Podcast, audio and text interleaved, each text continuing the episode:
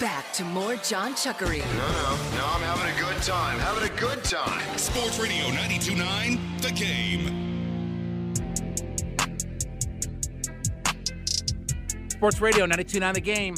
Halfway home on the John Chuckery Show. Hanging out with you in the Kia studios on this Tuesday evening. 404 741 0929. That's our Solomon Brothers Diamond text line to be a part of the show. Audacy app's how you catch us on the go. Social media at 929 The Game on Instagram, Facebook, and Twitter. I'm at JMCH316. He is at underscore Dylan Matthews. We will do Rankum coming up at 1040. Coming up in about 20 minutes from right now, we'll get into a That's Life. So, obviously, one of the big topics of discussion as I've been out and, uh, you know, on my sick leave was the idea of bringing, you know, a lot of rumor and innuendo about Lamar Jackson and, you know, would he come here? And we we talked about in the Falcons flyover a trade scenario through the Washington Post. Now, let me say first and foremost, and I know the Ravens, um, you know, moved on or parted ways. I don't know if they outright fired him, but you know, parted ways with their offensive coordinator. Okay, and I'll say this: if you're the Ravens franchise, why would you move on from Lamar Jackson? You've set your whole offense up around him and for him and everything else, and why why would you move on? from Lamar Jackson. I, I, I don't really understand that. And the coach and general manager have been in total agreement, total agreement. They've said 100%, 200%, 500%. They have they have no plans and no desire to get rid of Lamar Jackson. Either he's going to sign a long-term deal or they'll franchise him for a while. And and it, it might even be multiple years but they'll do it. But that aside, here's what I'll say about Lamar Jackson, okay? First off, you remember when people in 2020 told me about how Matt Ryan, you know, is you know, 4 years he's he's 4 years from his MVP. That's a long time. Well, you know how how long Lamar Jackson's from his MVP? 4 years. Well, he's still really young. Okay. But he ages at a quicker pace because of all the hits and everything else that he takes. He was already, I mean, he already missed more games this year than Matt Ryan did in his entire 14 year career. Here's the reality of the Lamar Jackson debate and all this kind of stuff. And it's not really even a debate and things like that. Why would you give up all of the draft capital, pay out all of the money, eat up all of your um, available, you know, so much of your available cap space when you're not a quarterback away from being in the Super Bowl? You're not a quarterback away from being in the game at the end of the year that decides the championship. You're still not very close. You still have a whole crap ton of things to fix on your roster. Both your lines of scrimmage, locking up some of your linebackers, figuring out your secondary, you know, establishing a guy who can be on the other side of AJ Terrell. And then, you know, depending on if you want to upgrade at your safeties, nickel corner. Like, there are so many holes still with this Falcons team that it doesn't make sense to give up the entire universe to to still be more than a quarterback away. You know, the reason that the Browns gave up the assets and the money and things like that is because they've drafted really well. You know, they drafted Myles Garrett, they've drafted Nick Chubb. They've drafted several of their offensive linemen. They've drafted their defensive, you know, their secondary, Denzel Ward and those guys. They drafted all those guys. They don't need more draft picks and they've signed Jadeveon Clowney. They have what they think is a Super Bowl ready roster. They don't have a quarterback. That's more of a Super Bowl ready roster. That's the way the Tampa Bay Buccaneers were. Remember when the Buccaneers were fledgling around at seven and nine with uh, Jameis Winston? And, and we looked at and said, man, they're a quarterback away from being a Super Bowl team. because they had a you know a decent but not great offensive line. They had an outstanding defensive line with Vita Vea and those guys, great linebackers, good secondary, skill position people, at, or, you know, wide receivers and tight ends and all that kind of stuff. Maybe not as good in the running game. And then they got Tom Brady. And what's the first thing they drafted for Tom Brady? Oh, Tristan Wirfs, huh? Who in his second year was first team all NFL. First team all NFL in his second year in the league. That's how you get good, and that's a team that was a quarterback away. But this franchise is nowhere near a quarterback away from being a, you know, a, a, Super Bowl contender. Because if you're paying that kind of money for Lamar Jackson, and he turned down supposedly the rumor and innuendo is he turned down somewhere between 160 and 180 million. 160 something million, let's just say on the low end, 160 that he turned down. Well, how much is that going to cost the Falcons? 200? 200 plus? So again, when you and Lamar Jackson's not a free agent. He, they can franchise him. They'll ask for the moon and sun and stars to, you know, for compensation back. But you're not a quarterback away for this team. You might be a playoff team, but again, the Minnesota Vikings were never going to go anywhere. The the New York Giants were not going to go anywhere in the playoffs. They can say they were in the playoffs, but they were never real contenders. You know, there there are such things as contenders and non-contenders even when you get to the playoffs. The Vikings were never a contender. I got my buddy Robbie who's a Vikings fan. Oh, Kirk Cousins and this that and the other. Kirk Cousins. What what's Kirk Cousins going to win you? He's never won anything before. He's never going to win you anything again. And I'm not even of the mindset to bring in uh, Derek Carr and guys like that. They haven't won anything. Der- Derek Carr had Khalil Mack, Amari Cooper, all in their prime, and they didn't win squat. They went to one playoff. He didn't even play, and they were and they had their their third string quarterback at that point who who was the who was the kid out of Michigan Michigan State? I think he was their third string quarterback out of Michigan State when when they went to the playoffs with Mack and Cooper and all those guys. He's not won anything. There's something to winning in the NFL. But the Falcons will give up all of the money and the assets to please their owner. I mean, look, this this comes down this comes down to Arthur Blank. This is not Arthur Smith and it's not Terry Fontenot. The the whole the whole uh who's the quarterback? Connor Cook. Yeah, Connor Cook, right? Out of Michigan State. Even in my brain dead state, I figured all that out, right? But you give up all you, you know, you you cut way in because he's going to want guaranteed money to to your available capital. You give up all kinds of draft picks just to not just you know to be a, a roster that's still not a quarterback away. Again, and we talked about this earlier in the show. We'll talk about it a little bit later on the show. Stay the course. Build your lines of scrimmage. Get yourself better. And if Desmond Ridder, you know, you give him a chance, but until you improve things around him, you know, how much of a difference is it is it going to make? And by the way, this team won 7 games with inferior quarterback play this year. And you did it through some smoke and mirrors. But you got to get the rest of your roster. You know, look, even the Ravens, who are historically a good team when it comes to drafting, and who are a much better organization than the Falcons are. I think the I think the I think that the Ravens have only had like five losing seasons in 20 years over the last 20 years.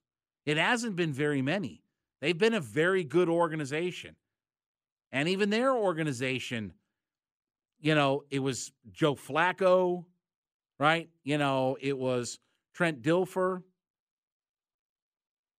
that's got them, you know, got them to their Super Bowl championship runs. But I, I just I, I don't think it makes sense for this franchise to go all in. And and look, they were going to do it with Deshaun Watson. You know, either they weren't going to allocate all of the draft picks or they weren't going to give the $240 million because you'd crush your cap. But the Browns think that they are a quarterback away from the Super Bowl. Because when you have the best running back duo with Chubb and Kareem Hunt, when you have arguably one of the five best pass rushers and then the the maybe one of the best complementary pieces at pass rush in the NFL with Jadeveon Clowney, you line up Garrett and Clowney, you have top flight talent that's still on contracts that are team friendly, the Denzel Wards, Greedy Williams, Delpit, and guys like that. And you have an outstanding offensive line. They have an outstanding offensive line. They they were really good, you know, when they had Joe Thomas and all those guys.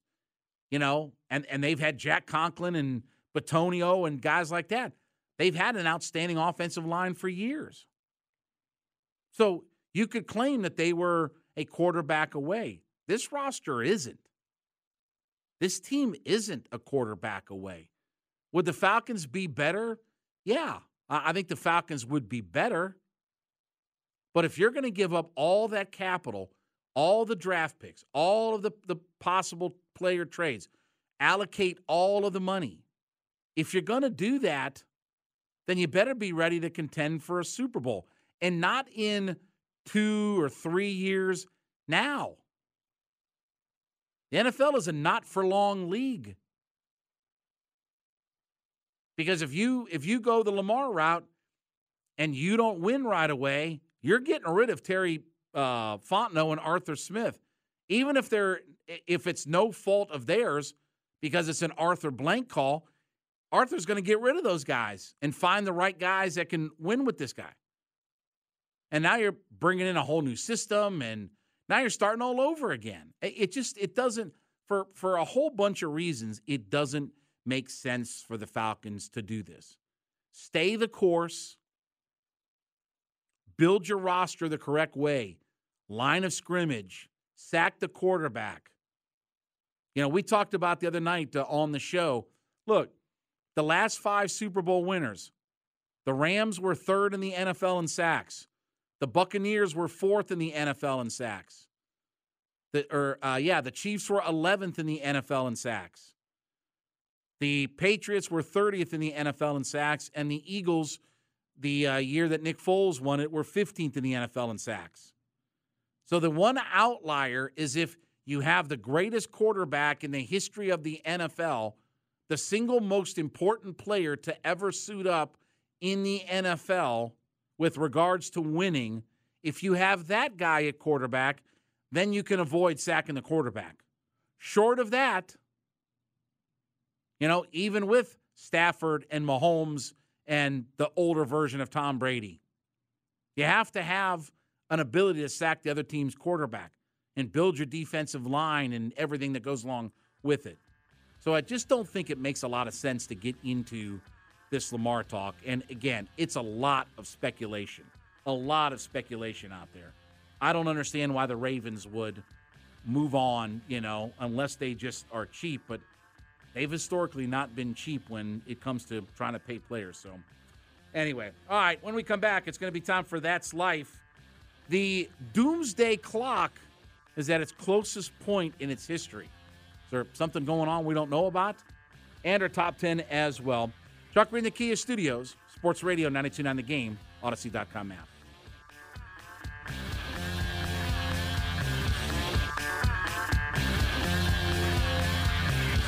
Back to more John Chuckery. He's in the zone. Sports Radio 92.9 The Game. Sports Radio 92.9 The Game. Back in the Kia Studios in the John Chuckery Show. 921, you know what time it is. That's life. That's life. That's what all the people say. 404 741 0929. That's our Solomon Brothers Diamond text line to be a part of the show. Audacy app's how you catch us on the go. Social media at 929 The Game on Instagram, Facebook, and Twitter. At JMSH316. He's at underscore Dylan Matthews. Coming up in an hour from now, we will uh, do some rank 'em with you. And uh, about 20 minutes uh, from right now, we'll hear from Brad Rowland. Had a chance to catch up with him, host of Locked On Hawks on the Locked On Podcast Network. We'll uh, get into some discussion about the Atlanta Hawks basketball team. Dylan, do you know what the doomsday clock is? Is that like the clock when the world is supposed to end? Well, so it was created in the 1950s because of the pl- proliferation of nuclear weapons. And Ah. when we were in the Cold War Yes. with Russia, Yes. so are you familiar with Russia? Yes, I'm familiar Okay. with Russia and So the Cold are, War. Are you familiar with the Cold War? yes, that is Okay. when nobody's no blood was actually spilled, but there was a war going on. Okay. Um, But I mean, there, it was a war, but It- like it, it was, was- more like a, a, a, yeah, it was arms a, it was race. A, it was a it was an arms race. It was a diplomatic. Uh, uh, anyway, but yes, but no blood was um, actually shed. Yes, yes. That's we why didn't it's fight. a Cold we didn't War. fight. But the doomsday clock was created where if the clock was at midnight, the it was the threat of Armageddon. Like it Oh. was it was nuclear it was going to be nuclear war. Yeah. And it's it's gotten close at different times and stuff like that. But the doomsday clock recently here was moved to within 90 seconds of midnight, which is Armageddon, just what, today on January 24th. It, it's a minute and a half away. Now, I know I've been brain dead and I've been out of the loop. What have I missed about about potential nuclear war? Because it wasn't even that close in the, you know, 50s, 60s, 70s, 80s, 90s, you know, even, you know, really in the 70s and 80s when we were in the heart of the Cold War, when it was at its peak and we were all trying to create nuclear weapons to blow everybody up. Like, what did I miss over the last month or so here, six weeks here? I don't really follow politics or anything stuff like that, so I don't know. I missed it too.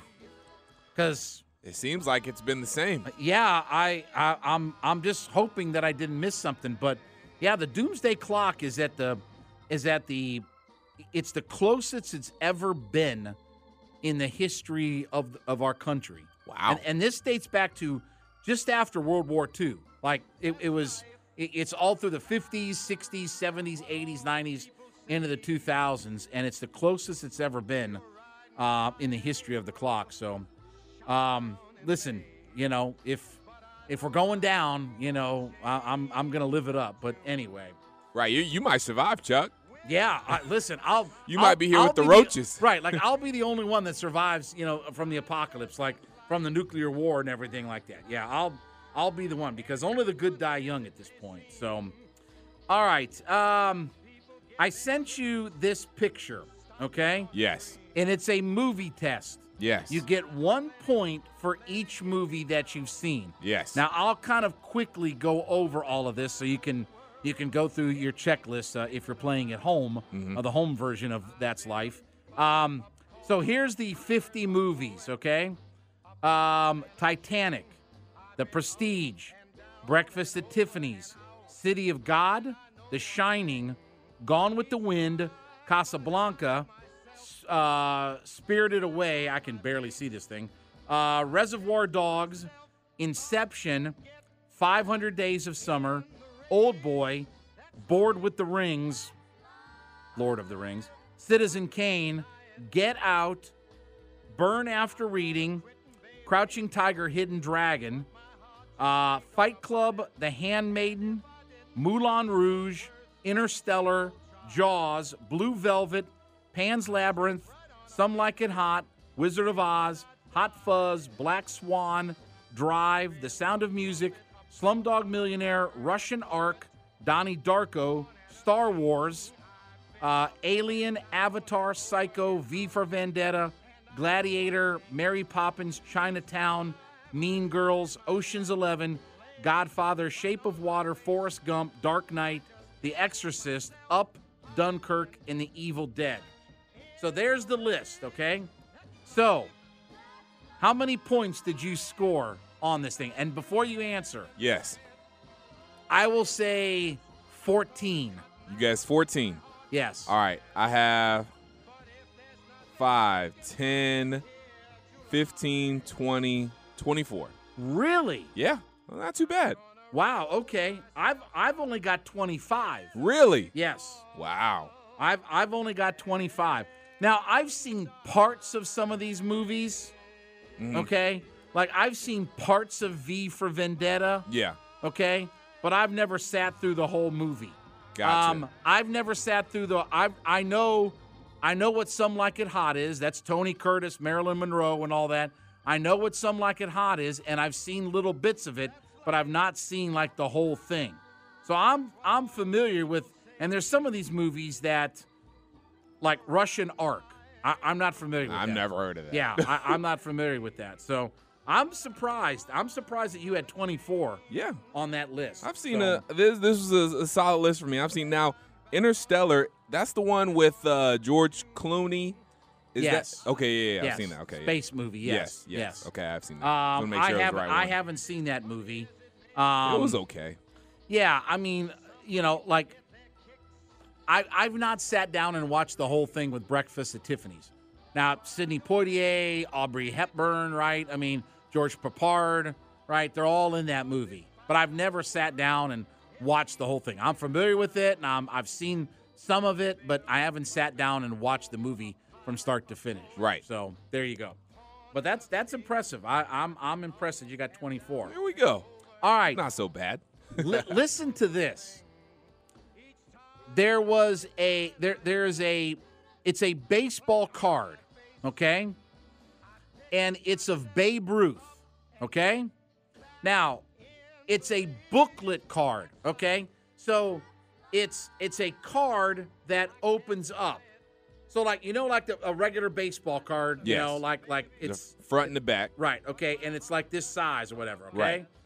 But the booklet card opens up to like you got text in the middle, you know, Oh, okay. on on you got text everywhere. It's it's like it's like almost two cards in one, Oh. but it's it's a booklet though.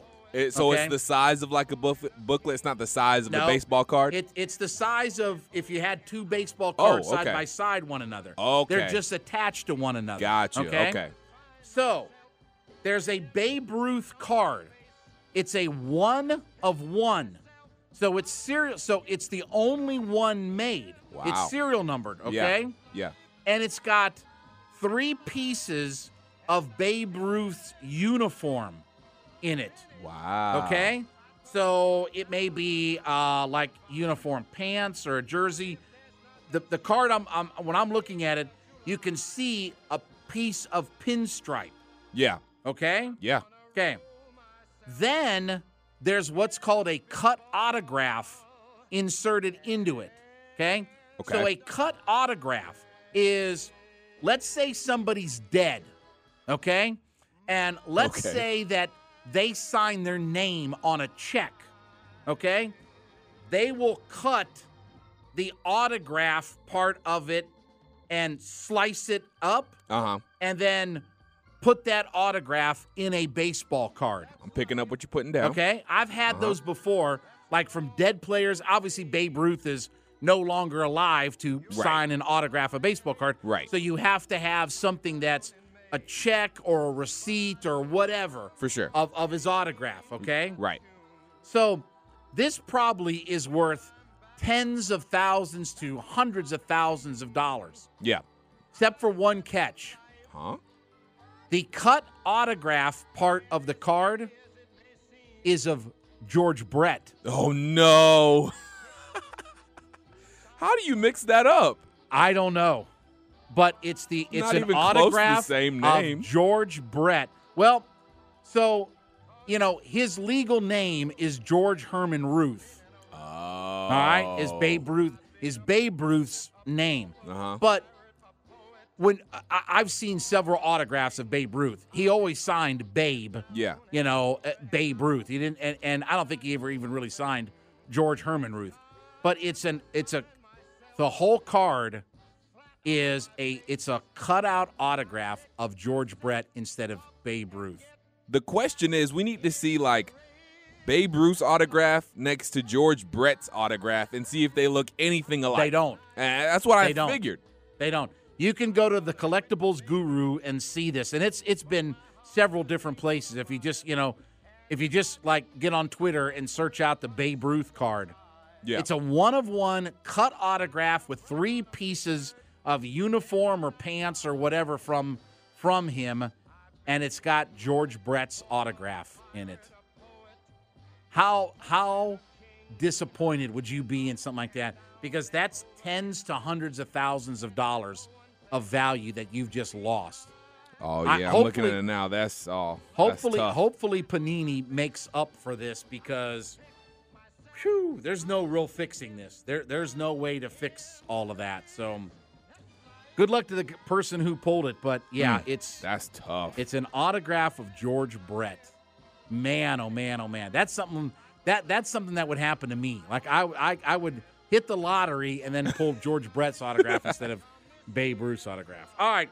So the Oscars were announced today, the Oscar nominees and things like that. We saw Top Gun um, be up for Best Picture. That's really cool. yep. So, tonight's top 10 list. Your top 10 favorite or best acting performances by a male of all time. We'll save females for another list, but the 10 best acting performances by a male of all time. Dylan, the floor is yours. Okay, starting at number 10, I'm going to go with uh, Leonardo DiCaprio in The Revenant. And there are going to be some on here that I don't have on here, and it's just strictly because it's movies I have not seen. Mm-hmm. So I have Leonardo DiCaprio, Leonardo DiCaprio in The Revenant. I'm going to go with this one. I wonder if you've seen this movie, Chuck. Have you seen the movie Whiplash? Um, no, I It- don't think so. It's the movie is Miles Teller. Um, he's been in a bunch of other stuff. You you know the actor when you see him. Um, but it was a movie with him and I always forget the dude's real name. Who's um J. Jonah Jameson in Spider Man? What's what's his name? Oh, he's, I- in the yeah, he's in the I- commercials too. Yeah, he's in the insurance name. commercials. Yeah, yeah, yeah. He also did that movie where he's the drummer and all that. That's Um, Whiplash. Oh, that's Whiplash. Yeah, that's oh, Whiplash. Okay, where right. he's the instru- the band okay, instructor. Yeah, yeah, I think he won the Oscar for that, didn't he? Yeah. Okay. Uh, So I'm talking about the dude he was um Yeah, I don't know. who, he was I don't teaching. know who he's. that that was Miles Teller. Yeah. So, anyways, I that movie was great. His performance, in J. Jonah Okay. Jameson, whatever his real name is. Yeah, and and again, I think he won the Oscar for that role, didn't he? Yeah, and then the the dude who he was teaching, uh, the drummer that he was teaching, Miles Teller's character, he had a great performance as well. I mean, he went all out in that character, so I got to give it to him at number nine for that. At number eight, I'm gonna go actually with uh, I'm gonna go with Johnny Depp uh, for what how he paid uh, played Captain Jack Sparrow in the Pirates of the Caribbean. Okay. He did a great job as a pirate, as of Captain all, Jack of Sparrow. all, you know, Blow. Um, what what's the uh, Donnie Brasco? You know, Edward all- Scissorhands. Yeah, Scissorhands? I mean, all of the movies for you know uh, Johnny Depp. I mean, and, and he's had some pretty good performances. Yeah. Uh, not Willy Wonka, but he's had some pretty good performances. And we went with the pirate, though. Yep. Okay, all right. Yep, and I and I'm and I'm sticking kind of kiddish, cartoonish here with this next one. At number six, I'm going with Robert Downey Jr. as Iron Man. Okay. all right. Again, I have to go with movies I've seen. Yes. All right. He's perfectly cast in that movie. So He is. He is. Okay. Next. Next, I'm gonna go So with. you've seen 24 of those movies that I gave you, but Uh-huh. but we've got Iron Man and Pirates. Okay. Yeah. All right. All right. the, the, the good ones are coming up. Don't worry. The good ones are coming up. Okay. All right. At um, at number six, I'm gonna have to go with uh, Leonardo DiCaprio again in his performance in The Wolf of Wall Street. He was very good in that movie. Yeah, he was.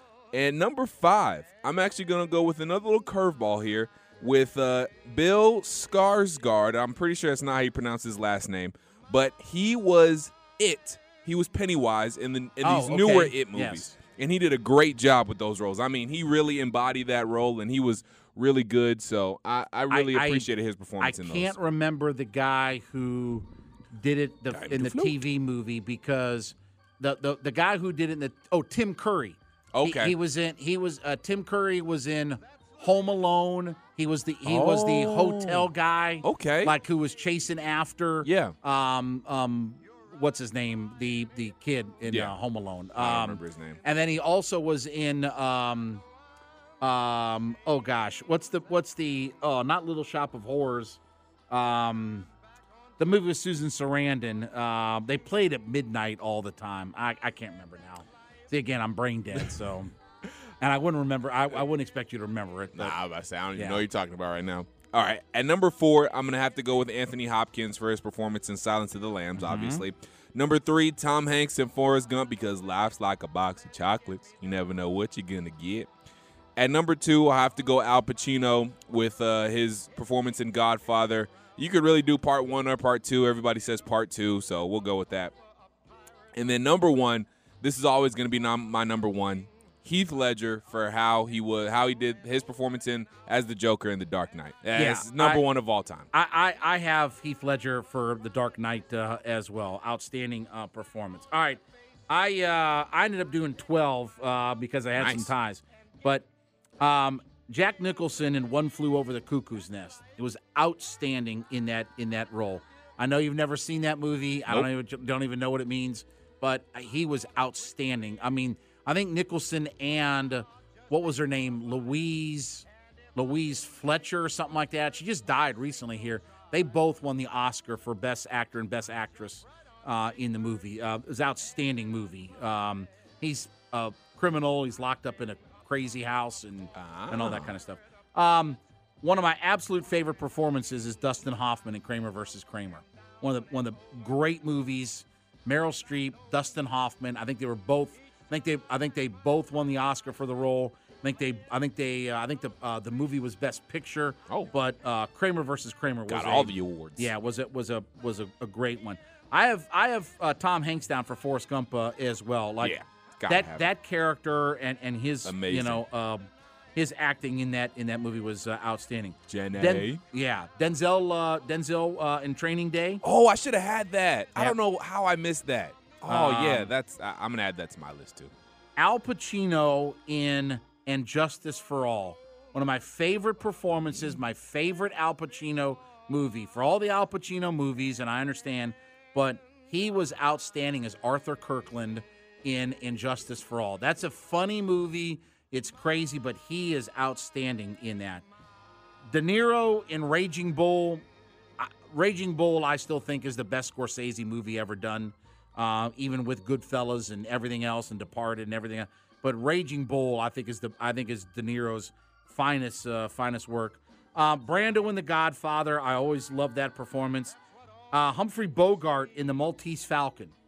Never seen that movie? Nope. Okay, I know the Millennium Um, Falcon. so. Uh, all right. Um, Joe Pesci in Goodfellas. Um, and he was outstanding in that movie. I think he won the Academy Award for Best Supporting Actor, but he was outstanding in that movie. This guy did win the Academy Award for Best Supporting Actor. Christopher Walken for Deer Hunter. Outstanding performance, man. He is outstanding in that movie, playing the Russian roulette and everything like that.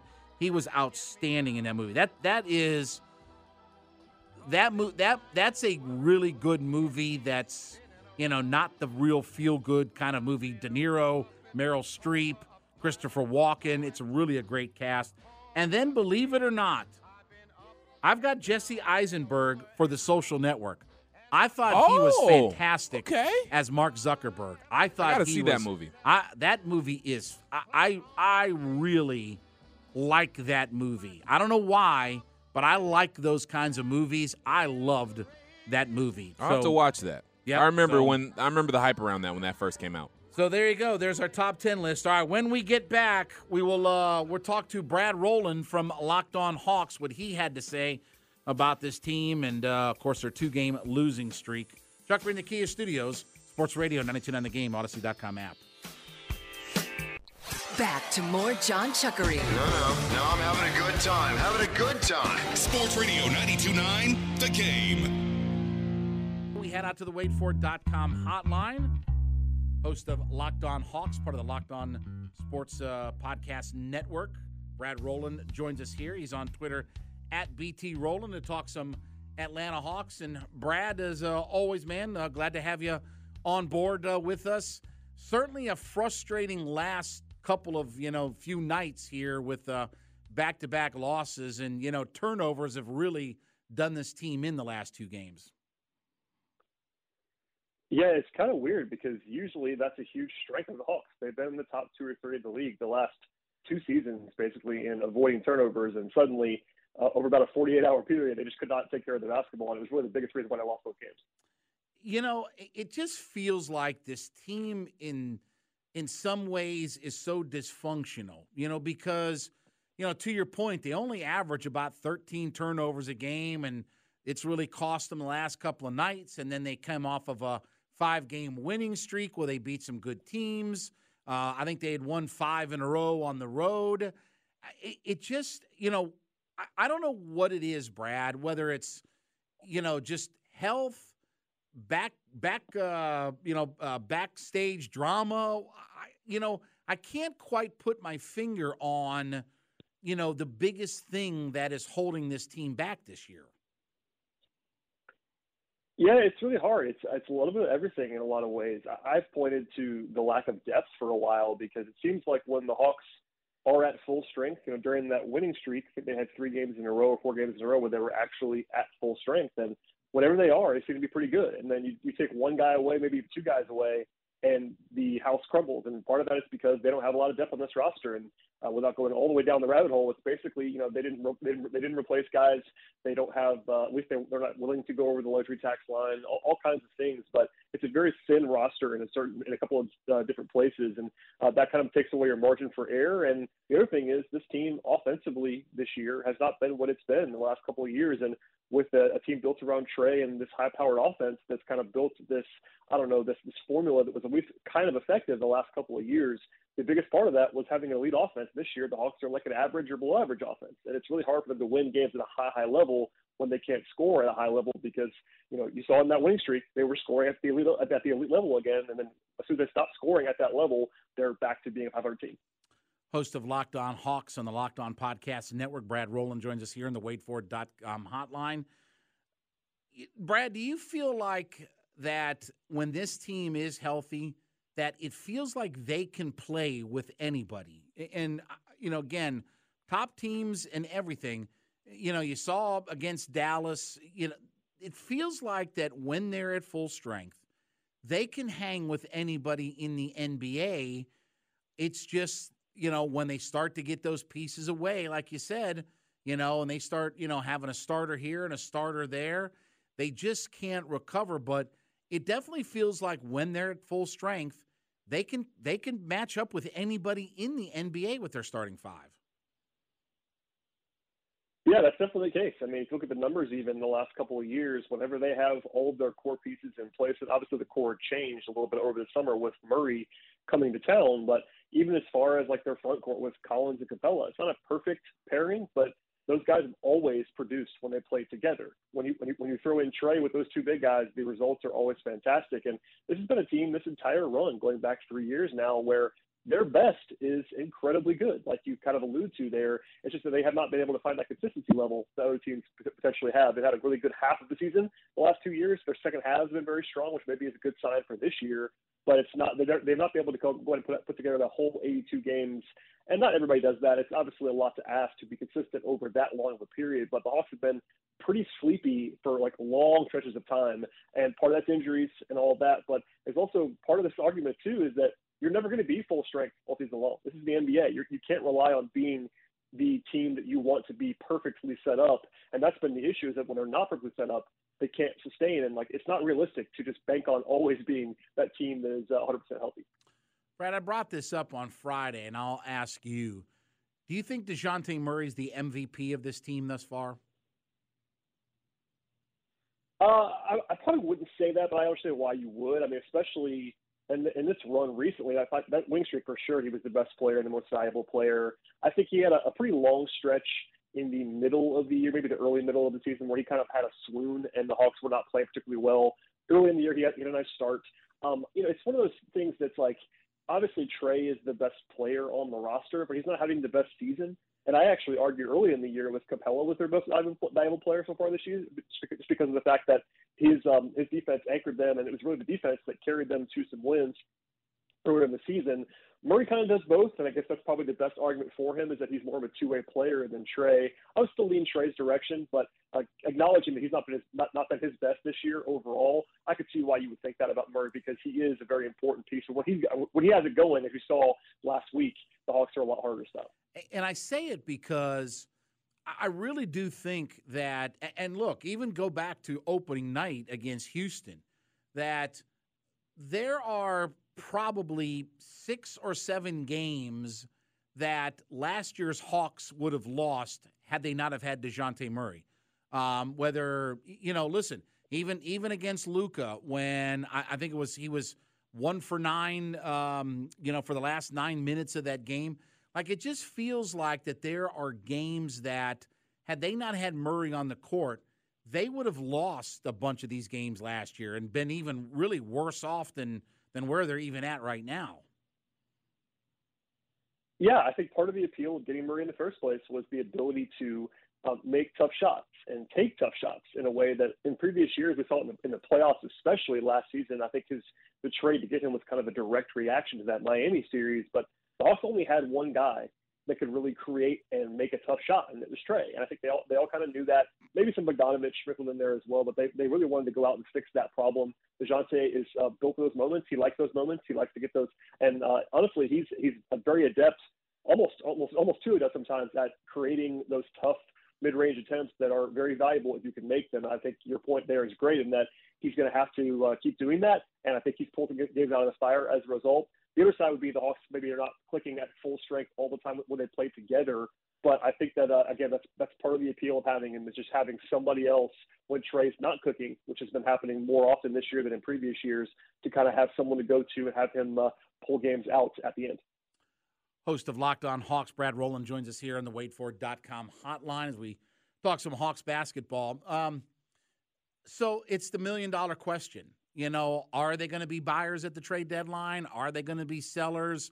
They're $1.9 million from the luxury tax. I really do believe that there's been a concerted effort, and I would even say that, you know, it, it may even be part of the reason why the former general manager isn't here now that, you know, Tony Ressler always said if it if it makes sense to go in the luxury tax, we'll go in it.